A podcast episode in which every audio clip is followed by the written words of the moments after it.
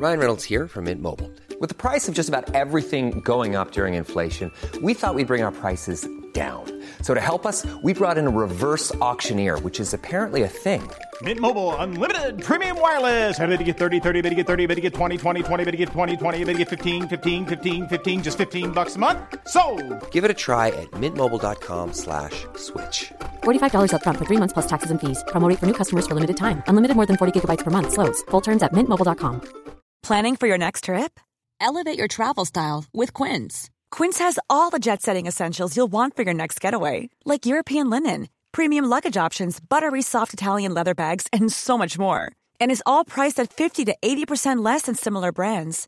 Plus, Quince only works with factories that use safe and ethical manufacturing practices. Pack your bags with high-quality essentials you'll be wearing for vacations to come with Quince. Go to quince.com slash pack for free shipping and 365-day returns. Today's episode has been sponsored by J.McLaughlin. Jay McLaughlin is a timeless lifestyle brand with incredible style and a spirit of connection. I am obsessed with J.McLaughlin and have been so honored that they are sponsoring my Zibbyverse tour. It just so happens that the tour goes to so many communities and areas of the country that have J.McLaughlin stores. And I love that the brand is philanthropic through J.McLaughlin's local and loyal programming host store events to give back to organizations that are meaningful to J.McLaughlin's local communities. I also love the fact that the clothes are just so chic. They make me feel polished and modern, and the best part is that most of the line comes in fabrics that don't wrinkle. I especially love the dresses, the cashmere sweaters, the other sweaters. You'll see them all over my Instagram. I typically tag at J.McLaughlin. And so you can check it out. It is absolutely one of my favorite brands, and I am over the moon excited to be working with them. In fact, I want to share the love with all of you. J.McLaughlin is giving 20% off new customers and listeners of my podcast with special code ZIBBY20. Capital Z I B B Y 20. That's 20% off for new customers and listeners of the podcast with special code capital Z Zibby 20. Take advantage of it today. My favorites are this white, open, long cashmere sweater that I've been wearing on every flight that I've taken on this tour. I have a blue with light blue horizontal striped sweater, several dresses I even wore on Good Morning America. Check it out, J.McLaughlin. Thanks so much.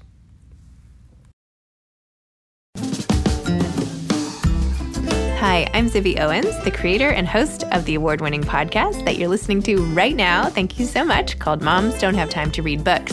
It is a daily podcast, 365 days a year, and each day we talk to an author about all of the things related to their career, their book, their life, and more in 30 minutes or less because who has time? I am now an author myself, although I wasn't when I started this podcast. And you can get my new memoir, Bookends, a memoir of love, loss, and literature, wherever books are sold starting July 1st. And my children's book, Princess Charming. You can learn more about me at zibbyowens.com. But really, you're here to learn more about the authors, and that is what we're going to do.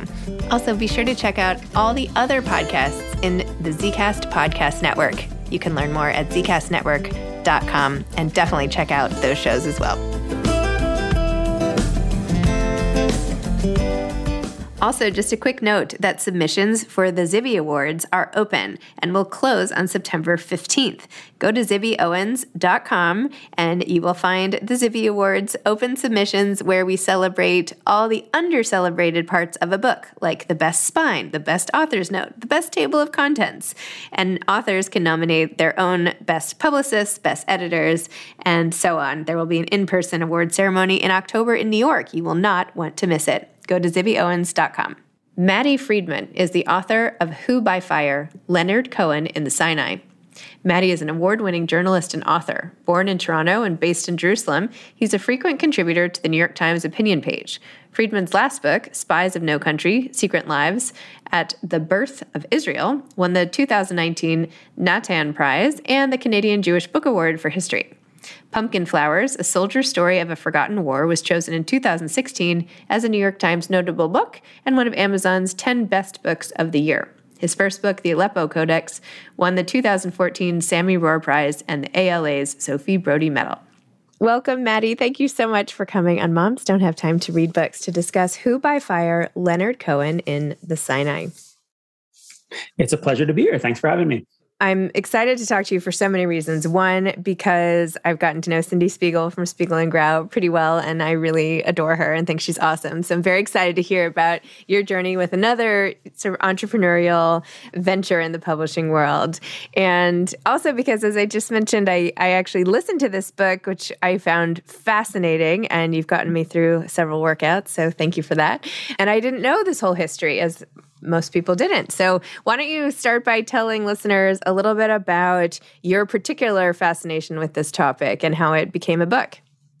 Sure, it's hard for me to imagine working out to Leonard Cohen. That just seems kind of like a bit of a downer. I'm not sure if it would really get your, uh, you know, your heart rate up. When I listen to Leonard Cohen, I kind of want to sit back and ponder, you know, fate. So I don't know. Did it get you? Was it good in the, in the I gym or not? Say, I did not run very fast. I was kind of dragging myself, but I would have been dragging myself anyway. So, you know, it fit it fit the my my feelings about working out. So there you go. Okay, good, good. Uh, the book I grew up with Leonard Cohen just because that was my parents' music, and we used to play it in the car all the time. And I'm, I'm Canadian. I'm from Toronto, so um, if you're Canadian, you grew up listening to Leonard Cohen, and and I I did, and he was kind of the soundtrack of you know Canadian childhood. And I don't even remember listening to him on purpose until I was an adult. He was just kind of always on in the background. Songs like Suzanne and So Long Marianne and Sisters of Mercy and Famous Blue Raincoat. And those are all just classics that are always on. But the idea for the book really came in 2009. By that time, I'd been a journalist in Israel for a long time. I moved here when I was 17 from Toronto. And in 2009, Leonard Cohen showed up for a concert as part of that great kind of resurrection tour that he did as an elderly guy. He was in his 70s and he'd been in a Zen Buddhist monastery for a while. He kind of disappeared and then discovered that a former manager had stolen all of his money. So he had to go back out on the road. Initially, it was just a way to make a buck. And he kind of goes back out on the road and discovers that he is massively famous and beloved, and people are thronging arenas all over the world to hear his music. The last concert on that first stage of the Resurrection Tour was in Tel Aviv. And, and I was here at the time, and I just couldn't understand why Israelis were just losing their minds over Leonard Cohen, and people were you know, willing to pay anything to get tickets. And the phone lines crashed when the tickets went on sale, and 50,000 people came to see Leonard Cohen in a country that's basically the size of New York City in terms of population. So, you know, it was it was a big deal here, and I and I didn't really understand why. Like I understood the connection between Canadians and Leonard Cohen, and I know that he has a very you know um, fervent audience in the United States and across Europe, but I couldn't really understand what it was about him in Israel. And then I read an article about this moment in 1973 that that all Israelis seem to know about, even though the details weren't, weren't exactly clear. And, and the moment was a strange concert tour that he'd given in the middle of the Yom Kippur War, where he seemed, according to this article, he seemed to have shown up at the very tip of the Sinai front facing the Egyptian army in this war that was maybe the darkest moment in Israel's history from the moment that it was founded. And, and he played a concert tour. And that moment just seemed you know ripe to be unpacked. I told myself at the time that someone needed to write a book about it.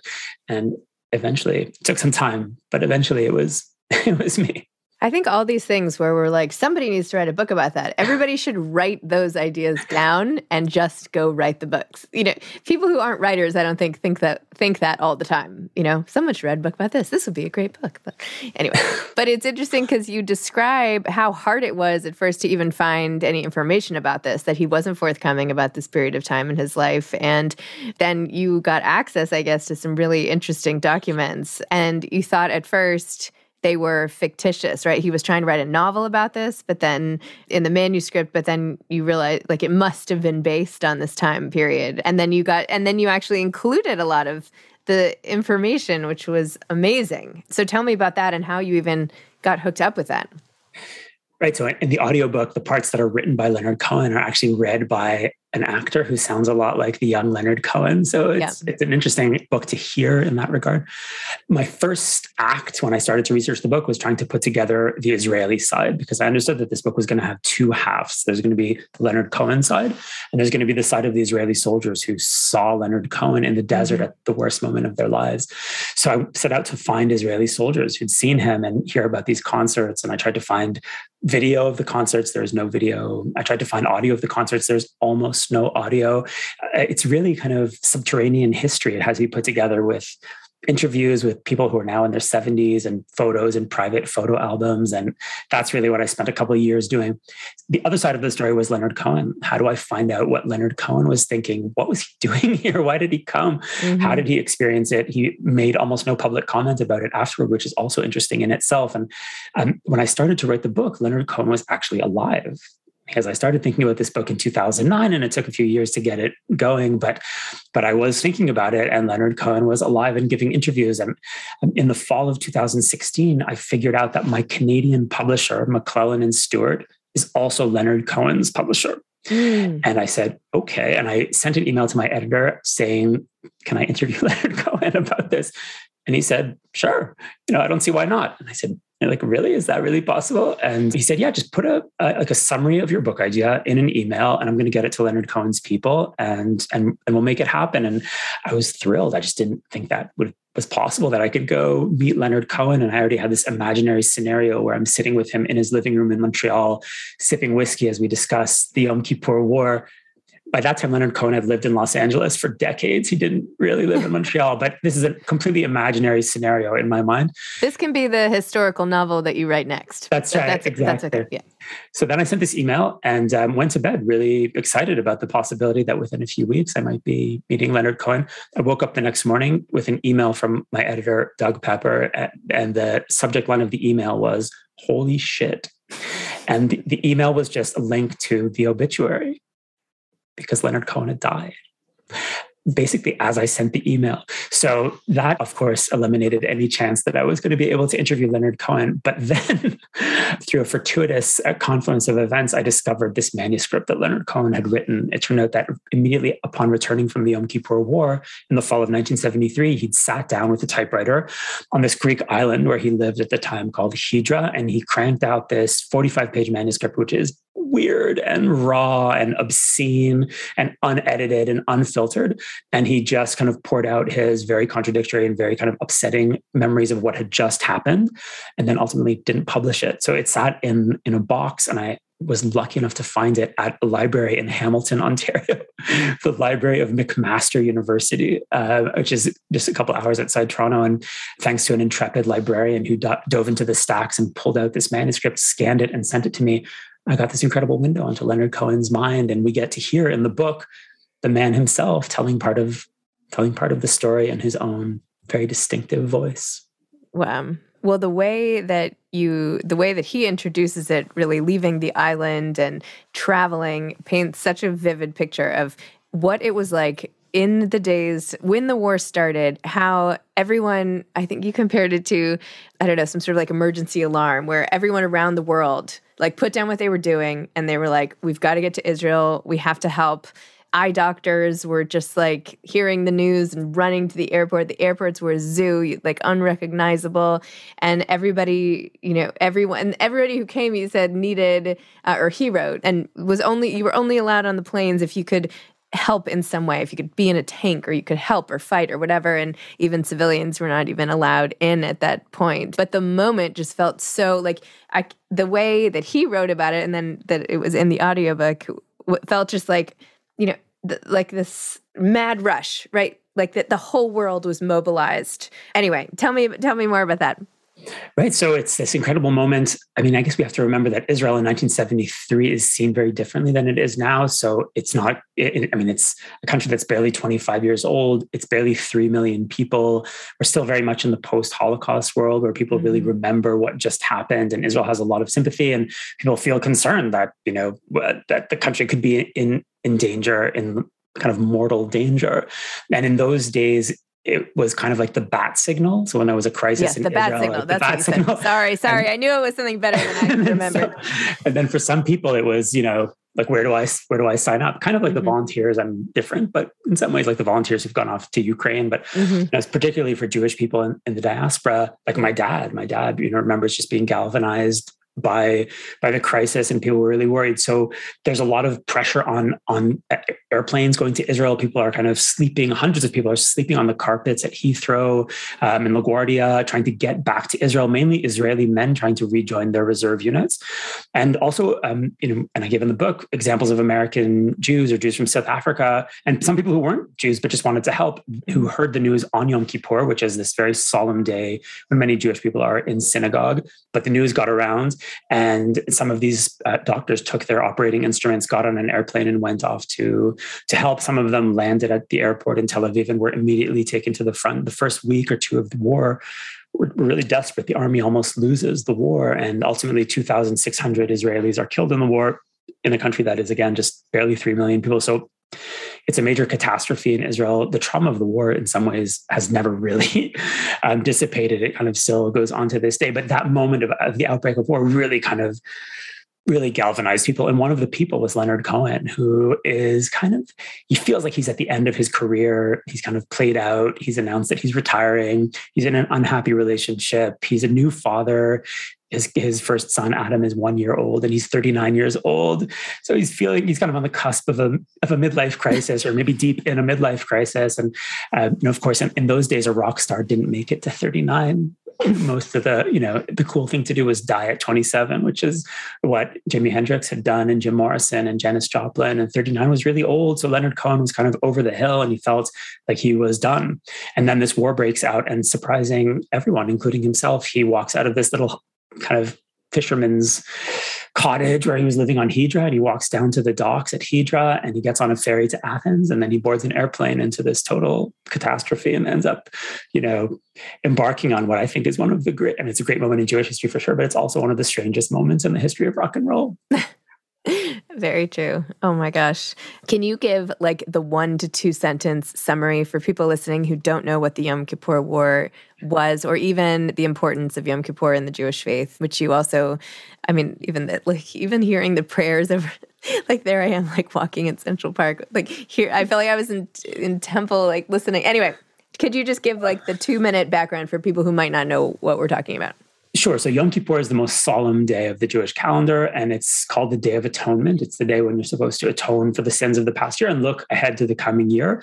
And we understand in the Jewish tradition that it's on Yom Kippur that our fates are sealed for the coming year, and the and, you fast from the evening before to the to sundown on the day of Yom Kippur, and the fast day ends with a prayer called the locking, which is when according to the tradition, the gates of heaven are locked, and then you know you better get your atoning done by that time, um, because God is sitting, you know, and, and, according to some of the prayers of Yom Kippur, God is you know deciding your fate and expecting you to look into your own heart and you know get yourself in order ahead of the coming year. So that's that's Yom Kippur, and in Israel, it's a day when everything shuts down. There's no there are no cars on the roads there's no radio there are no flights there's no television. It's a day where the country goes completely quiet and most people are fasting and many people are in synagogue. And at 2 p.m on yom kippur a war breaks out out of nowhere. Israelis were not expecting it at all the Egyptians carry out a surprise attack across the Suez Canal in the south, and the Syrians carry out a surprise attack onto the Golan Heights in the north. So Israel's attacked on two fronts, caught completely off guard. The borders are barely defended because the army had really been caught with its pants down, and hundreds of soldiers who are defending the borders are killed on the first day. The borders are overrun, and it does look for a while as if the Israeli army is not going to be able to win the war. And for Israel, this is kind of an existential moment. You know, Israel's existence is is fragile.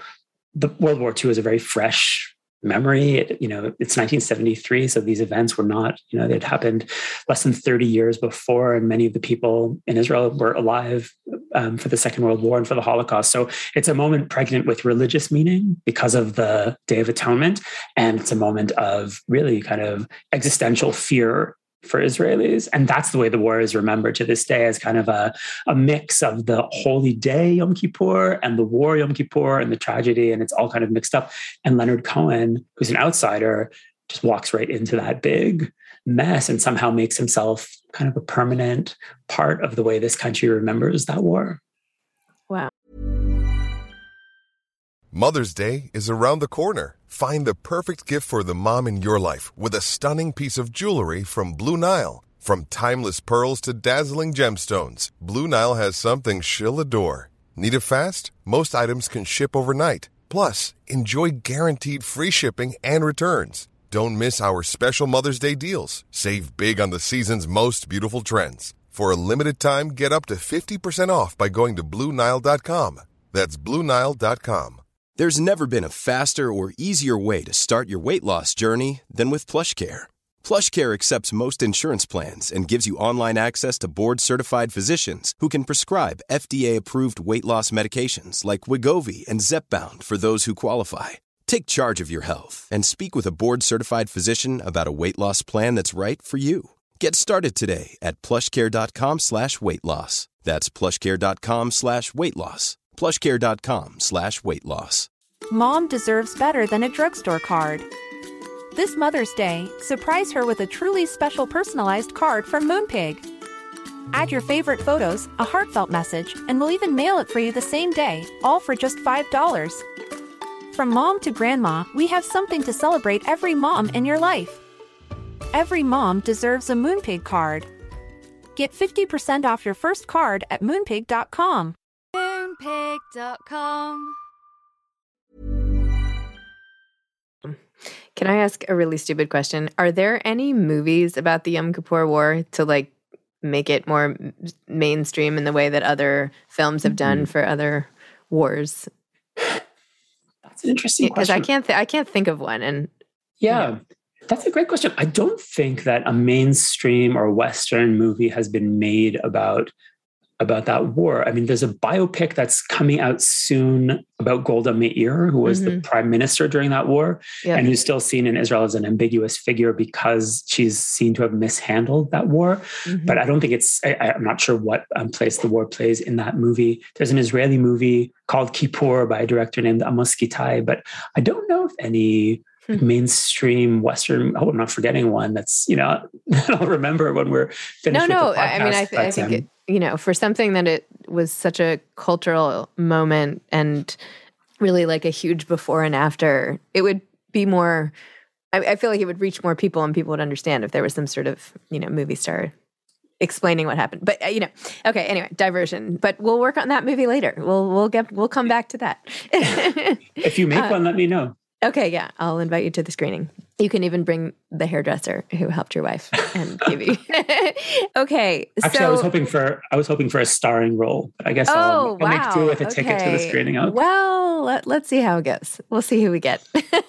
we'll see what parts are left. Yeah. So, and Leonard Cohen, by the way, was not even particularly religious. You had a whole section about how he sort of viewed Judaism as something like like coming out of a wax museum or something. Like he was sort of, and I probably got that quote wrong too because I didn't write it down, but but it was something like frozen in time for him, and that he dabbled in it, but was sort of waiting for some sign. Like he was like, all right, I'm tolerating this, but this, it's not like he was super religious and was like raring to go. It was almost like a conscientious defector sort of joining in to a war or something, like a very incongruous set of events. So, anyway, Absolutely. I mean, he grows up in this very serious Jewish community in Montreal called Shar HaShamayim. That's the name of his synagogue. And he's from a very important family in the community. His grandfather had been the president of the community, and so did his great grandfather. So he was from a very kind of established Jewish community in Montreal. And he grows up soaked in the Jewish tradition. His maternal grandfather is an important rabbi who's an expert in Hebrew grammar who comes from Lithuania. And he just grows up immersed in the language of the Bible and in this kind of, well, I, I would say like wealthy and established Jewish community and, and he rejects it and he walks out on it and he says it's stale and that they've lost you. There's a very interesting and angry speech that he makes to the community in 1964 as he kind of departs to, for his bohemian life elsewhere and he tells them that they they've lost track of what it means to be jewish. They've lost the ability to speak to god. They've lost the ability to you know hear what god is trying to tell them and they're just interested in you know social events and it's all about synagogue dues and you know who's wearing what and they're only interested in themselves and they're not interested in the divine message that is at the heart of judaism. And he yeah he he puts it in you know much more elegant words that i'm doing here but it's kind of an angry rejection of of what of how he saw diaspora judaism i think. And he and he walks out and he ends up in the village you know, playing with Joan Baez and Nico and Judy Collins and Dylan. And then he ends up on this Greek island, living a completely different life that's very removed from this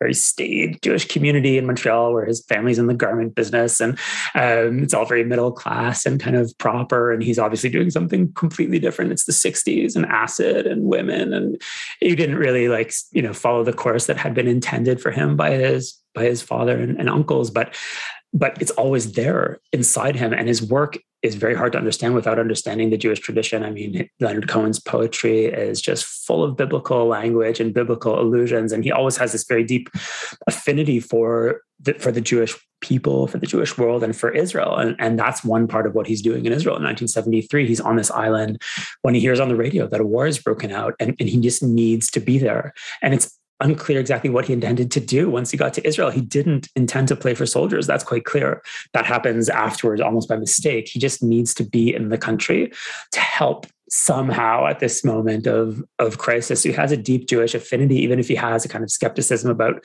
Jewish communities and, and, and skepticism about the state of Israel. By the way, like he doesn't, you know, as you know from the book, he doesn't leave Israel waving the Israeli flag and singing the national anthem. He has very ambiguous feelings about all of it. But deep down, he has a tribal affinity.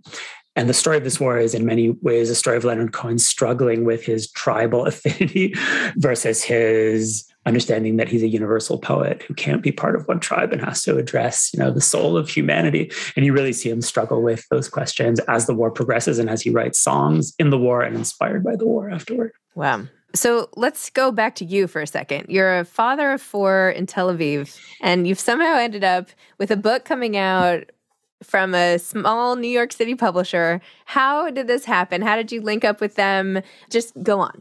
First of all, I have to I have to say that I'm I'm in Jerusalem, not Tel Aviv. Which oh, for I'm Israelis so sorry. Is a very, I am very, so sorry. For I, Israelis, I it's a very important distinction because tel- people from Tel Aviv are much cooler than people from I Jerusalem. Am, so, I, you know what? I don't know why I said that. I apologize. No, I'm sorry. It's they're literally you know a half hour drive from each other, so it's like you Still, know Brooklyn. You know. It's like Brooklyn and Manhattan. Okay, but fine. as as a Jerusalemite, we're very proud of being here, even though I am in Manhattan too, so I, I get it. Yes. Anyway, okay. Even though we, we recognize that the people in Tel Aviv are cooler than than we are. Yes. Um, I uh, grew up in Canada, moved here when I was 17, intending to be here for a year. That was 27 years ago. And since then, I worked in agriculture and I spent three years in the military, which you have to do here after high school, and then studied Islamic studies and became a journalist and spent most of my time as a daily journalist working for the AP, the big US news agency. And then about a decade ago, set off on my own to do independent journalism and write books. And I've written four. Um, one is called the Aleppo Codex, and it's about a, it's kind of a dirty story about the most important copy of the Bible. It's all nonfiction. Uh, the second book is called Pumpkin Flowers, and it's a military memoir about a weird war that I blundered into as a Canadian teenager coming to Israel in the 90s. The third one is called Spies of No Country, which is about Israel's first spies, but also about Israel's complicated ethnic identity and kind of Israel's cover story and the way it differs from its actual identity, which is something I'm interested in. And this is the last one, Who by Fire. And um, this is the first book I published with Spiegel and Grau, which is new. I mean, everyone involved in Spiegel and Grau is a veteran of the publishing world, but the um, as an independent publisher, it's new and it's really exciting to be part of of what they're doing. It's a great operation and they have a great list. So I was really lucky to uh, to get in with them. And of course, they're hardcore Leonard Cohen fans, and that was part of the draw. And um, you know, there's something about Cohen that, re- that really speaks to maybe not everyone, but it speaks very strongly to some people. And I, I, hope that this book helps people access Leonard Cohen. Like if people, if you know, a certain number of people learn about Leonard Cohen and learn to or, or, or fall in love with his music as a result of, of this book, I will feel that my my work is done. Amazing. Are you doing a lot of outreach to congregations and like how how are you marketing this book? Are you trying to I don't know, I'm fascinated by marketing. yeah, I wish I was better at marketing than I am. I'm more of a reporter than um, someone who really knows how to sell. But um, yes, we've done some great events. We had one um, in New York, actually, at Temple Emanu-El uh, at the Streicker Center, oh, where it was a musical event where I did the talking and a cantor named Gideon Zelermyer performed. And Gideon Zelermyer is well known for several reasons, but among Leonard Cohen fans, he's known for his collaboration with Leonard Cohen on, on what was essentially Leonard Cohen's last song called You Want It Darker. And he features Gideon's voice. Gideon is the cantor at Shaar Shamayim at Leonard Cohen's childhood synagogue. So that collaboration is also very kind of heavy with, with meaning. And it's a great, great song. So we did that musical event. I did um, an event in LA with an up and coming musician, folk musician named Gigi. And she did Leonard Cohen. I think she kind of discovered Leonard Cohen because of this event. She's 22, if I'm not mistaken. And it was kind of a discovery for her. I've spoken at a few synagogues. I've been doing a lot on Zoom, of course, this being 2022 and the world not quite back online yet and i was in my my hometown of toronto so yes i mean obviously there's a lot of interest in this that comes from jewish communities just because people are interested in Israel and, and, everyone knows Leonard Cohen. There's a lot of built in interest in Canada where Leonard Cohen is just a massive cultural hero. Canadians are very kind of proud of anyone who is of global significance who came from Canada and Leonard Cohen. Well, there aren't that many.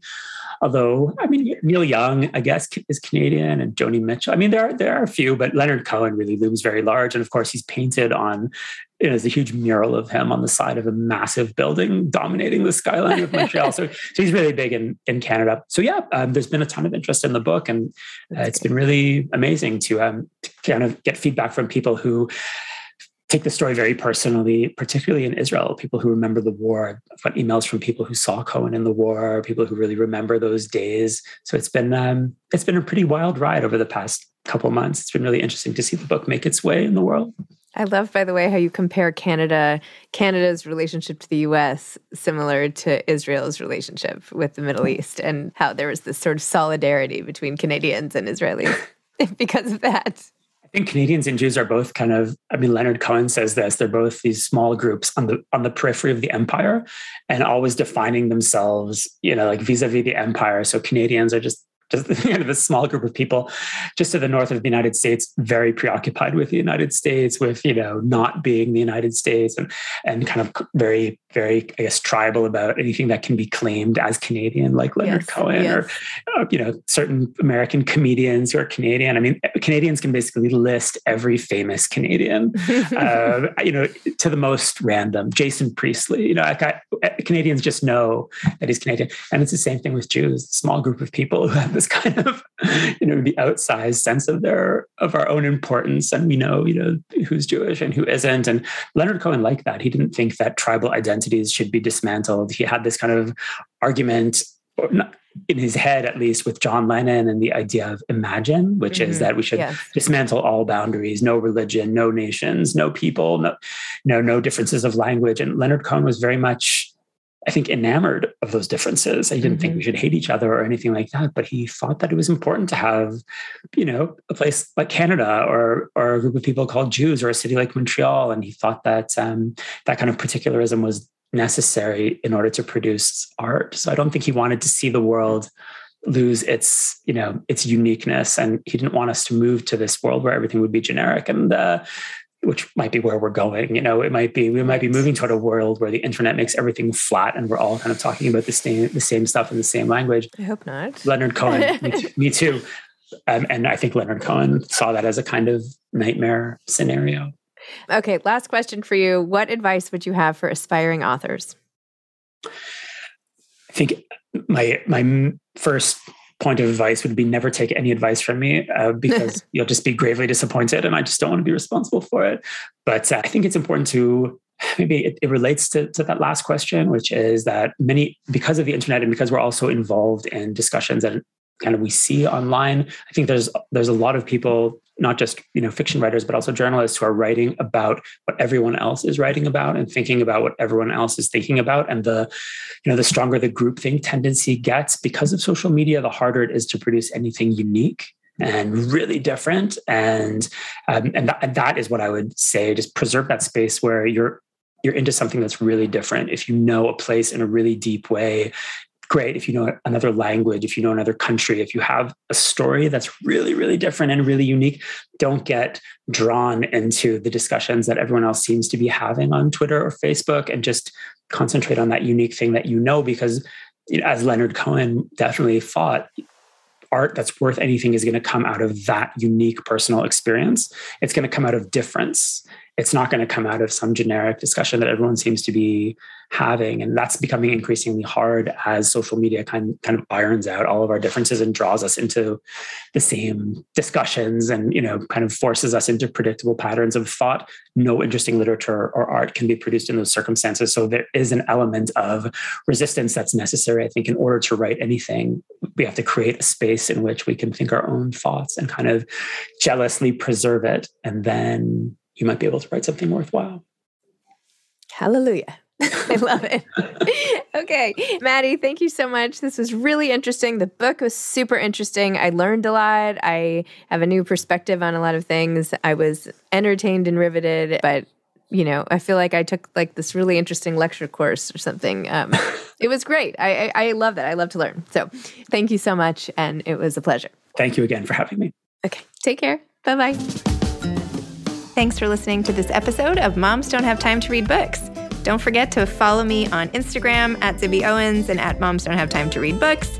Also, sign up for my newsletter at zibbyowens.com and sign up for my virtual book club and meet lots of authors on Zoom every other week. Thanks so much to Steve and Ryan at Texture Sound for the sound editing. And thank you to Morning Moon Productions for providing this fantastic intro and outro music.